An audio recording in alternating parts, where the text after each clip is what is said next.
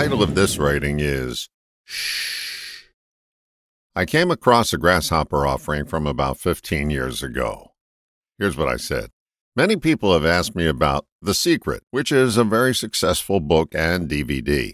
It has captured people's imagination around the world. My personal assessment is The Secret is a wonderful stepping stone towards the future.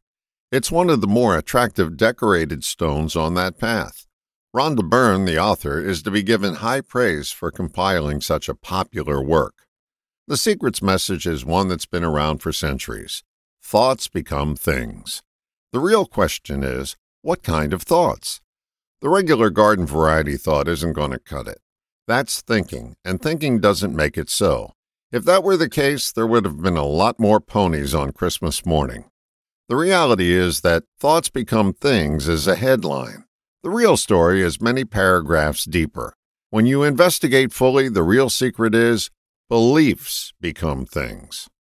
Beliefs are subprograms of the mind that run the whole show.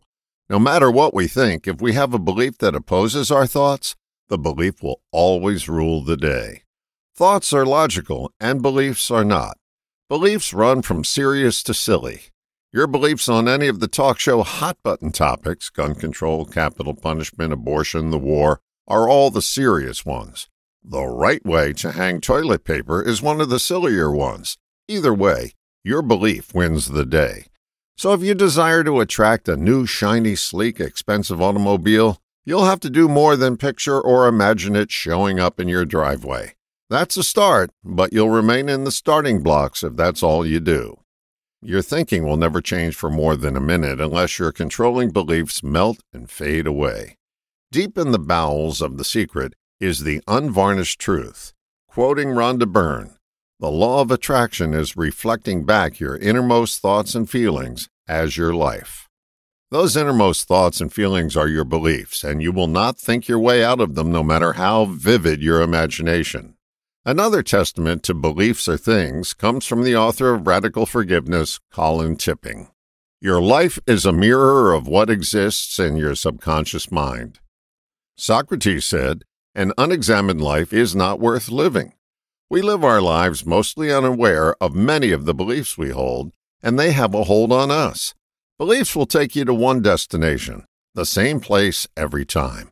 They're like trains that run on predetermined tracks and they always arrive at the same station, no matter that you desire to go elsewhere. In order to attract something different than what you have, your beliefs will have to get updated.